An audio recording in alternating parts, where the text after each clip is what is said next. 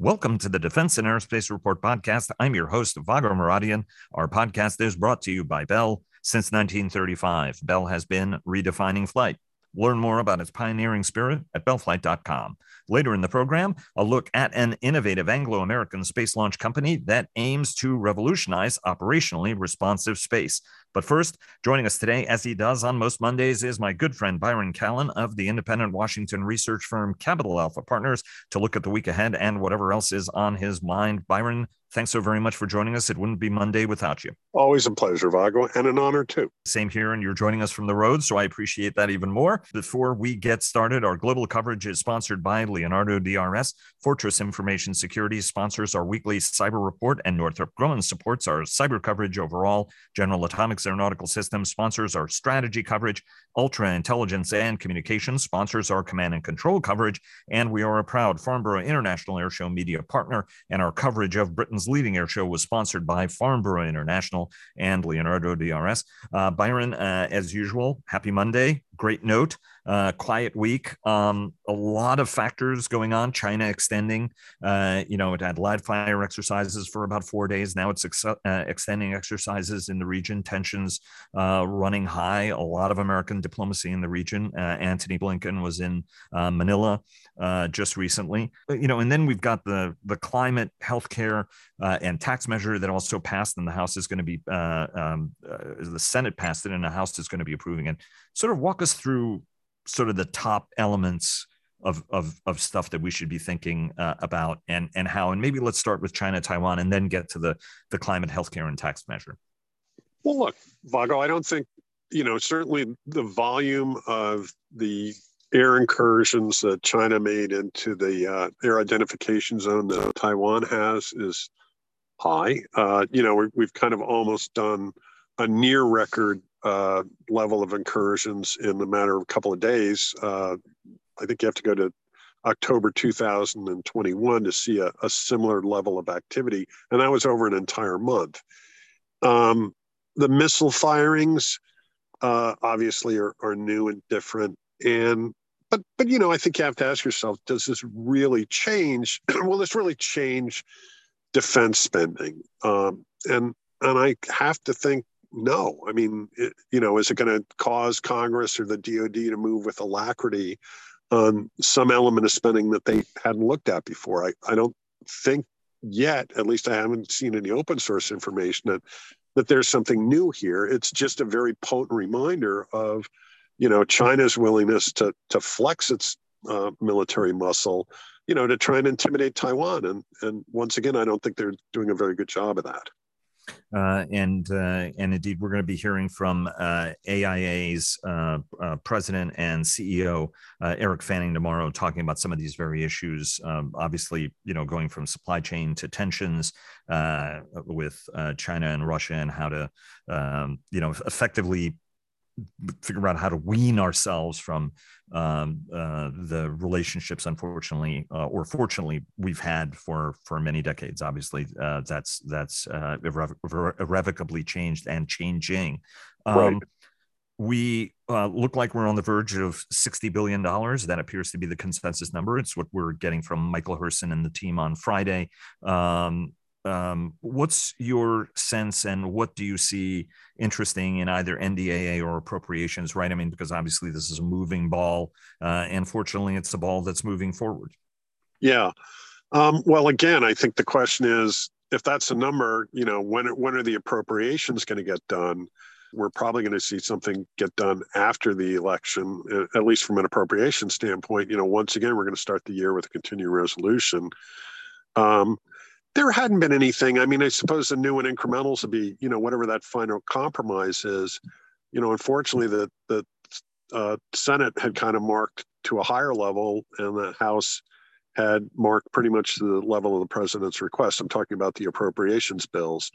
Um, you know, the incrementals. I, I don't know. I, I don't think uh, there's always a question, you know, squaring some of the things between the authorizers and the appropriators, but at least from appropriations, I'm still working with the assumption, uh, and I don't, Michael, express a different view, but you know, let, let's see what comes together after the election and maybe even into into early next year.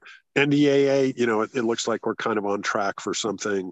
Um, I personally be surprised if it if it gets done in in September uh, before the start of the fiscal year, but you know, kind of the normal is that November December timeframe, and I think that's probably not great, not optimal, but but it's the way things have been working in recent years. Um, uh, obviously, uh, a, a, big win uh, for uh, the president uh, in terms of the climate, healthcare, and, and tax uh, measure. And I want to talk about both pieces of this, right? Because we also had Chips Plus go through you know, pretty quickly. Let's start with the climate, climate, health, and tax measure. Um, what do you see there, and how do you think it's going to be impacting the aerospace and defense sector? Well, not much really, um, obviously, specifically on the aerospace defense sector. Um, you know, maybe the, the excise tax on, uh, on share buybacks was kind of an interesting new twist. Um, I, I suppose more broadly, you know, is this a win? That, you know, this kind of came out of nowhere, right? You know, everybody kind of thought this whole, you know, build back better um, you know a new iteration on that. It was dead because um, senator manchin from west virginia was opposed to it. And all of a sudden this deal comes out of uh, left field. And lo and behold it gets passed. Um, now you know for me i suppose the real question is so what's it what's it going to say or mean for uh, the president's prospects in um, in the 2024 election, not just his prospects, but the the Democratic Party prospects in the 2024 election. You know, at the end of the day, look, people aren't going to see the impact of this. um, you know, by the time they go start pulling uh, levers in, in in these November elections, so I suppose to a degree that um, I mean, come on, you're, you're not going to be moderating inflation or some of the other things that have probably given uh, the Republicans a, an advantage, but we'll see. We'll see. Um, I mean, I, I, certainly think it says that uh, the Democrats are not in disarray, that they really could get a major piece of legislation through. Um, how that plays out, you know, I, I, like I said, I, I don't think people are going to be seeing the direct impact of, of that on their their their daily lives. Uh, you know, like a lot of things in Washington, it's going to take time to filter through. Um, for me, you know, split party control in uh, as a result of the 2022 midterms. If that's if that's the outcome probably means not a whole lot's going to get done in the last two years of uh, the first term of the biden administration.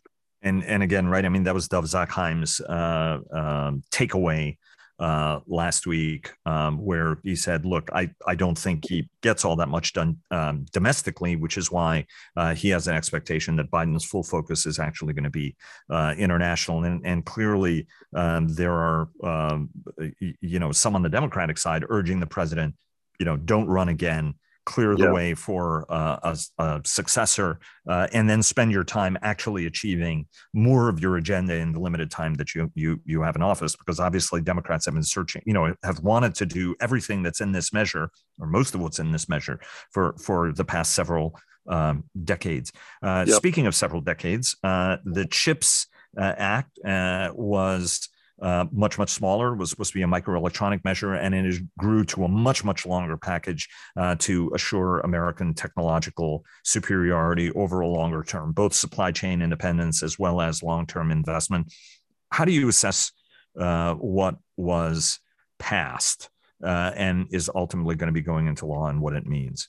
Well you know i mean at the end of the day come on you know a lot most times on this show we're talking about weapons systems uh, you know things that, that directly relate to um, military power. Um, and really i think what's important about this act is it's going to get to some of the elements that under grid or they're, they're the foundational supports of the nation's ability to generate military power in a competitive sense.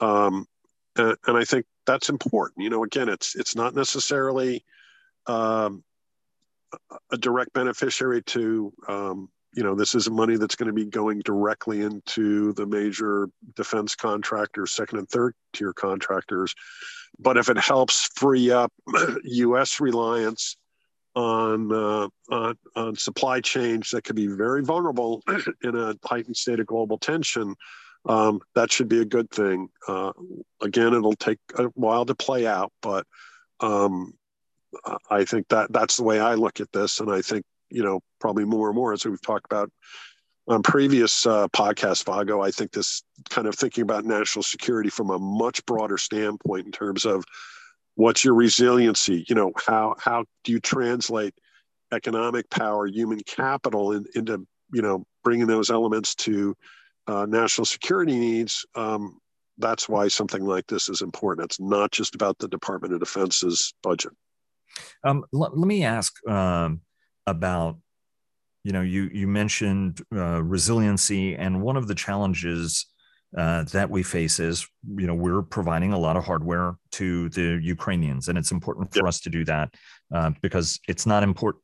You know, for, for me, it's not just keeping Ukraine from losing Russia is the one who has to lose. So we can't right. be doing a half measure here, uh, right? We don't want the Ukrainians uh, necessarily to lose, but we don't want them to win. This has got to be binary. They have to win and the Russians have to lose. Otherwise, Putin is just going to keep going and, and cause all manner of other uh, challenges. And we also can't self deter ourselves. Oh my God, what is he going to do next? He's the one who started this. I mean, this is almost like being squeamish about Adolf Hitler starting a war. Like ultimately, you've got to finish it.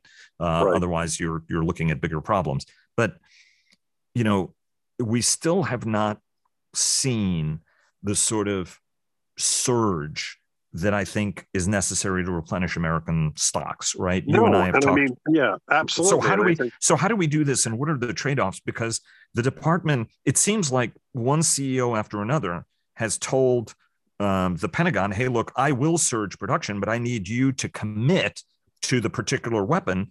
And invariably, the military services go, well, we're, we're not going to commit. We see some other interesting ideas. We don't know.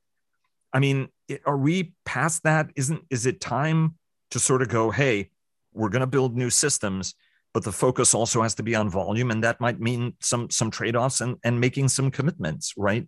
Um, do we need to um, change how we think about this? Well, you know, there's a whole nother discussion to be had about reforming the budget system. You know, the fact that Congress passes budgets on an annual basis, right there, um, is an issue. And and I don't necessarily agree with some of the squeamishness that's been uh, evidenced by some of the major defense contractors who are quite happy, you know, buying stock back uh, willy nilly, and, and yet who aren't willing to make an investment in some things that you'd say, well, come on, you know, you you've got strategic planning staffs. Um, you can see where some of these national defense needs are going to head, and and commercial enterprises make these kind of bets all the time. So somebody's if you know somebody should be stepping up to the plate on, on some of these issues and and quite frankly i think if some of the current contractors don't there may well be others who do um,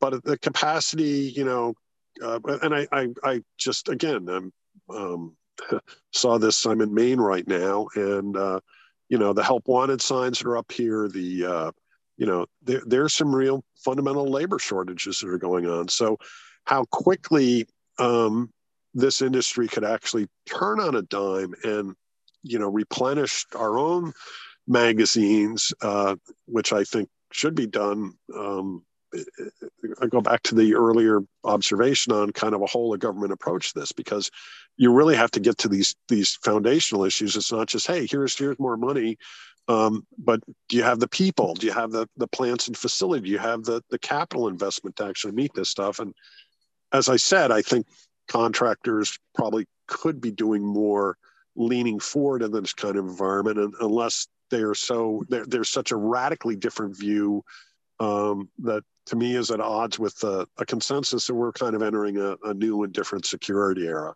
And I'm, I'm still surprised that that people seem to be holding back um, let me, uh, we, we've got a, a, couple of minutes left. I have to ask you about the week ahead. But first, you did an analysis uh, of uh, June uh, earnings. We had a, yeah. Uh, sort of an enormous number of companies reporting, as they do uh, every quarter. It's a lot like the post office. when the mail arrives for holiday season, you have to you have to go through it all, and you, you went through, through all the mail, yep. Yep. right? Yeah. You looked at operating margins, you looked at buyback, you looked at growth. What were some of the right? Because I like it. You know, you do exhibit exhibit two right? Sales and operating margin. You broke it down in even in terms of uh, of platform segments. Yeah. What were the takeaways in in in assessing this batch of earnings that jumped out at you?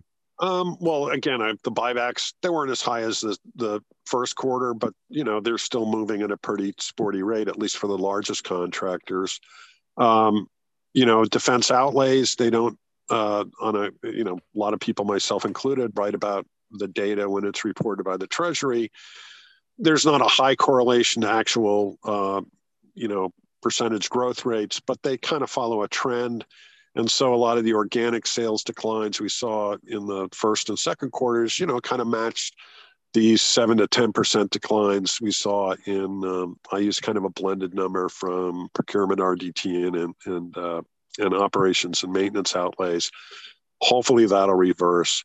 Um, operating margins, you know, for better or for worse, they're still heavily influenced. Um, I don't well, I guess they are weighted. The, the Boeing um, operating performance really is kind of an exception, but when you look at kind of sector averages, it's still been a, a, a an issue. And hopefully someday, you know, they stop taking charges on on programs. But in the same breath, you know, the, the margins themselves are still relatively range bound.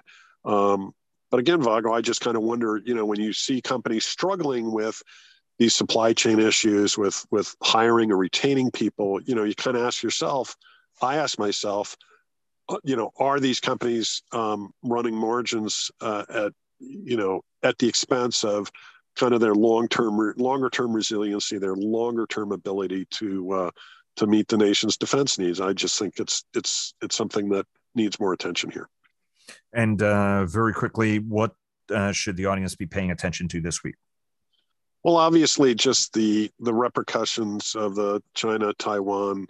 What what what really came out of those exercises? You know, I had some very preliminary judgments.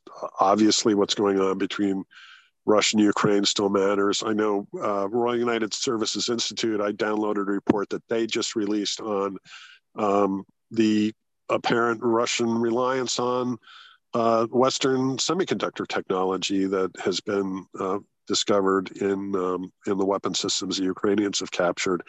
Um, there's a uh, what space missile defense conference that takes place in Huntsville. Uh, so senior leadership, um, you know, is talking about uh, those issues in in Huntsville this week. There's also a small sat satellite conference in uh, Utah. That tends to be more technical in nature. There's still a couple of companies that are going to con- continue, uh, you know, finishing out the earnings season. Uh, hopefully, it gets a little quieter in August, uh, but I've found sometimes that's famous last words. And just when you think it's going to get quiet, something comes up to make our world all very interesting again. Not that it's not interesting. Exactly. You, it's it's always it's always interesting. Byron, thanks so very much for joining us. Really appreciate it. Bon voyage and look forward to having you back on again next week. Thanks a lot. Thanks a lot, Vago. Cheers, man. Bye.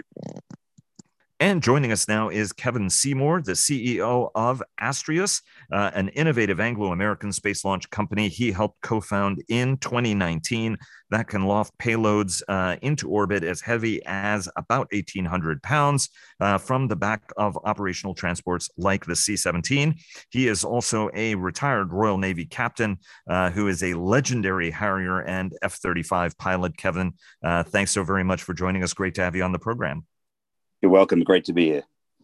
Uh, and uh, it was a pleasure seeing your team uh, at uh, Farnborough. Uh, and you guys are in an extraordinarily hot market. Uh, and your approach is very different from that of your competitors at a time when there is a massive demand for truly flexible operational space, especially in contested areas, to be able to launch on demand with not as much fixed infrastructure What's different about your approach from other companies in the field? The first thing we looked at is, is how can we uh, how can we bring a sovereign capability that to the UK, but more importantly, that made a difference in the way the rest of the field were uh, were launching. And to do that, if you can get a launch from the air with maximum flexibility, with a platform that can go uh, globally, uh, i.e., can air-to-air refuel then you have an ability to reach um, orbits um, and inclinations that others don't. Um, that doesn't mean that uh, we're not uh, complementary to the others, but it just gives us an angle where a customer may wish to go to a specific place uh, in space, and we can provide that by having a flexible platform. The other thing with it is, as long as the C 17 can get airborne, then we can go pretty much on time. And the last thing, really, in terms of uh, of, of, of getting it airborne, you know, customers these days um, would would look to, and I'll look both, both from a commercial and military aspect. They'll look to get their constellation or satellite up and running as soon as possible for whatever task it's going to do, and being able to launch through the weather and above the weather to ensure that that uh, satellite or uh, payload is put to wherever it needs to go to is uh, is something that we're able to do very very quickly. The last thing is um, in terms of the the responsiveness. Um, responsive space is something we've seen that really since the Ukraine crisis has really started to drive the market in a certain direction.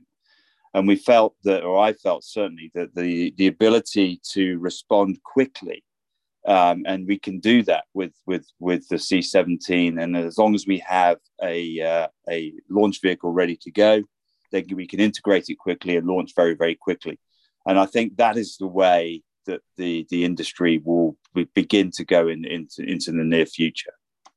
Um, let me uh, pull on that a little bit, right? Uh, the technology you guys are, are, using was something the United States looked at to launch ICBMs decades ago, uh, dropped them out of the back of a transport plane on a pallet, drogue chutes, and off uh, off the uh, rocket uh, goes. Um, how did you guys get right, because uh, a lot of your competitors, or whether it's Virgin Orbit, is using a 747, or Stratolaunch is using a unique aircraft, whereas you're using an operational military aircraft. And indeed, the technology you guys are using has been used to support uh, missile defense tests in the Pacific, where um, uh, rockets to be intercepted are launched in this way. How did you guys get access to the technology, and where are you guys in operationalizing it from a space launch perspective? So I think you can answer that in two ways. The first one would be from a C17 perspective. I think you look at uh, across the industry as a whole, you'll find that the commercial space operating with either government agencies or military agencies is becoming closer. It's a close knit um, delivery of a system, uh, whether it be NASA and SpaceX or you know indeed us and, and whoever comes along to, uh, to, to to to work with us, whether it be USAF or or RAF but from a perspective of the C17, it, you know, it, it is a we see that as an opportunity whereby from answering the UK sovereign question, where it has a C17 um, squadron, that we can utilize that um, in, in, that sort of partnership to deliver this capability. And the same in the US as well um, from the USAF. But, and of course, there are options here where we can um, lease those aircraft from from the DoD. With respect to the uh, the actual launch vehicle itself, um, I was doing some consultancy work uh, as and was approached on Prestwick itself, which is how I got into the program. Um, we know that the uh, the initial capability that was being looked at was derived from the uh, Missile Defense Agency, and so um, when the discussions began to fall a, a bit sour in terms of the relationship on how this was going to go forward in Scotland. Um, I looked at that and thought there's an opportunity here to answer the uh, the UK sovereign question, but at the same time, I, I thought this would be disruptive technology if we can get this to work uh, on a commercial scale. Then um, I think this would this would benefit both um, the UK, the US, and then pretty much every other country that operates the C-17. So in um, in doing that, I I sought uh, from Scotland and through the original um, uh, company who were um, looked looked at doing this with with Glasgow Prestwick, and sought can I effectively take that idea and run with it? And the answer to that was yes. So I formed the company ran with this. We got huge uh, support from the Department of Commerce, the, the, um, the Department of um, uh, sorry DoD here, uh, MOD to a certain extent, and and support from the UK embassy in in Washington. So from that we looked at the capability and the reason the main reason why this works and why we have access is the strength of my team from uh, retired generals uh, in the US to uh, retired wing commanders from either um, Vandenberg or down at the Cape, plus the team over in the UK. We are answering that strategic relationship uh, question. And into the uh, June 2020 strategic agreement of the US to help the UK uh, get its own sovereign launch capability was key to this. And in pressing that home, um, we then began to get access and get the idea together to the extent you saw at Farnborough with the announcement that was made. The idea is not new, uh, as you say, which is actually a strength for us because it's a, uh, a tried and tested system. So I'm very, very comfortable in uh, in the way we've done it, and indeed we've taken it a stage further, and I've you know I've looked at this in terms of okay, that's how it how it's done within the uh, Missile Defense Agency. How can we can now commercialize that to really uh, solve the sovereign launch capability for the UK?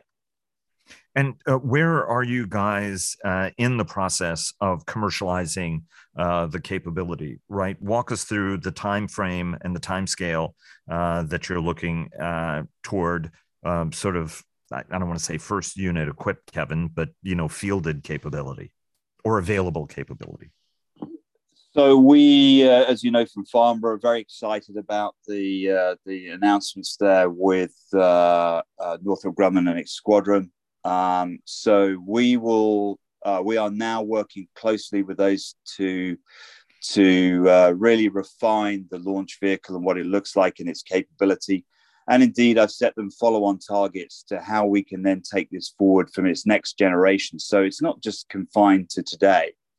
And how can we then take that into the arena that we need to do in terms of um, really operationalizing uh, the, the, the, the, launch vehicle and the capability itself into uh, a space program or a space uh, launch program where we can launch a global winning, you know, 800 kilograms, uh, and then increasing that as we go.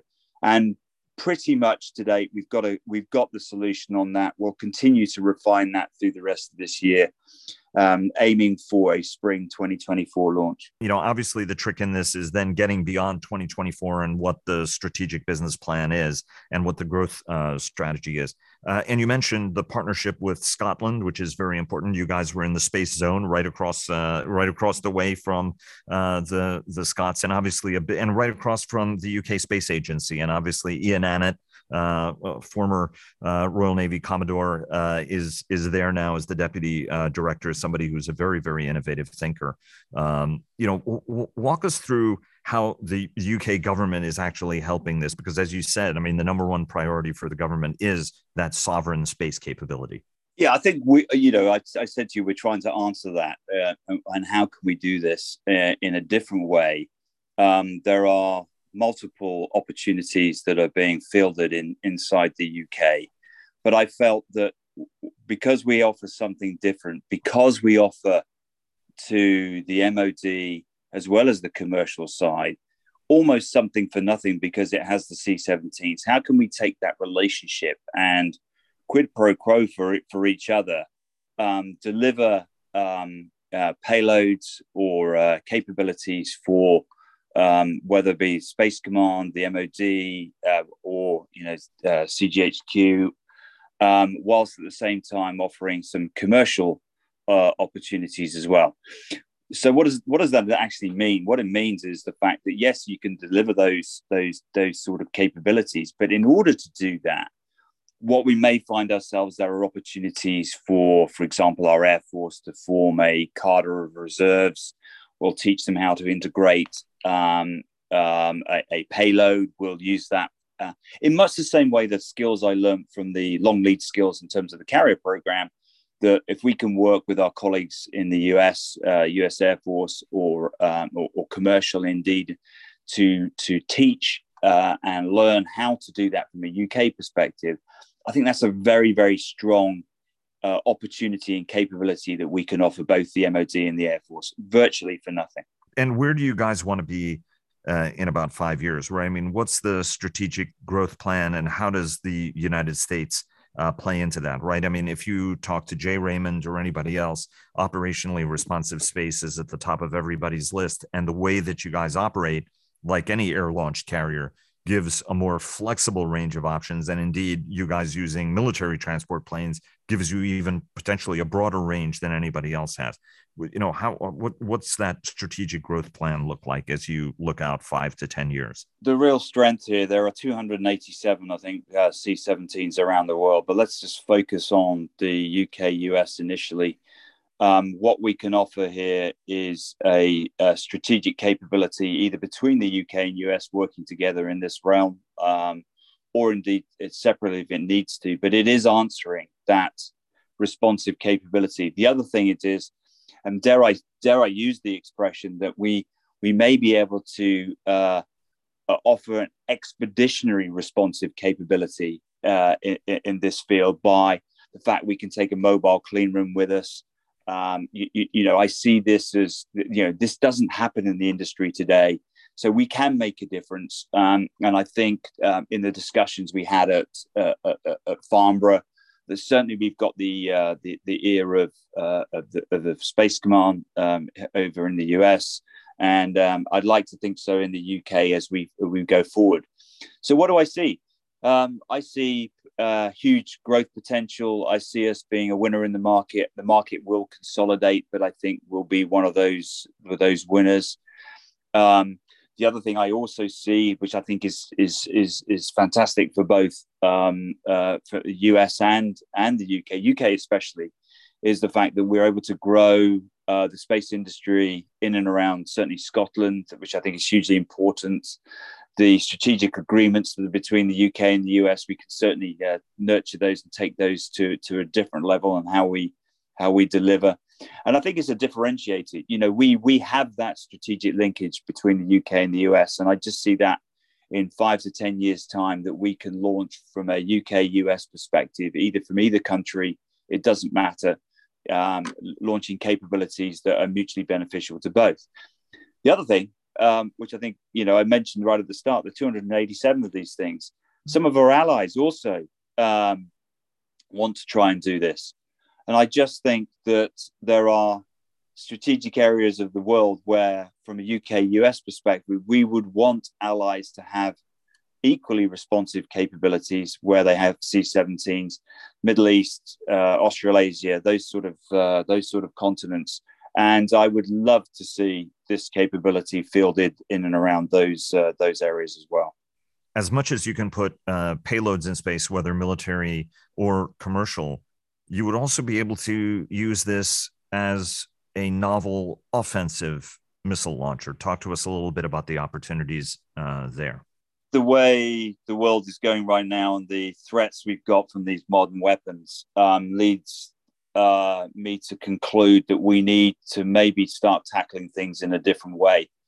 Um, i.e., the rules are going to be ripped up. And to do that, it may be that you want to start tackling these uh, these capabilities and threats from the air, or indeed using different capabilities in, that can fit inside our payload bay.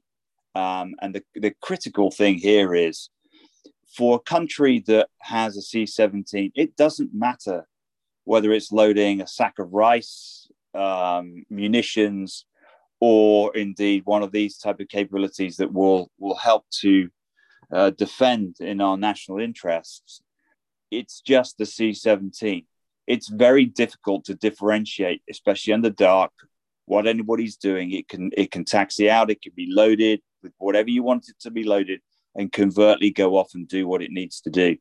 That is a huge strength. And I think, in terms of my team and the way I'm currently playing it, I think I underplayed deliberately a little bit the national security interests here. But I think, given what happened in Ukraine this year and where things appear to be going, um, there is a huge strength there in uh, being able to covertly deal with some of these threats in a different way. And I'd like to say that we we can offer that.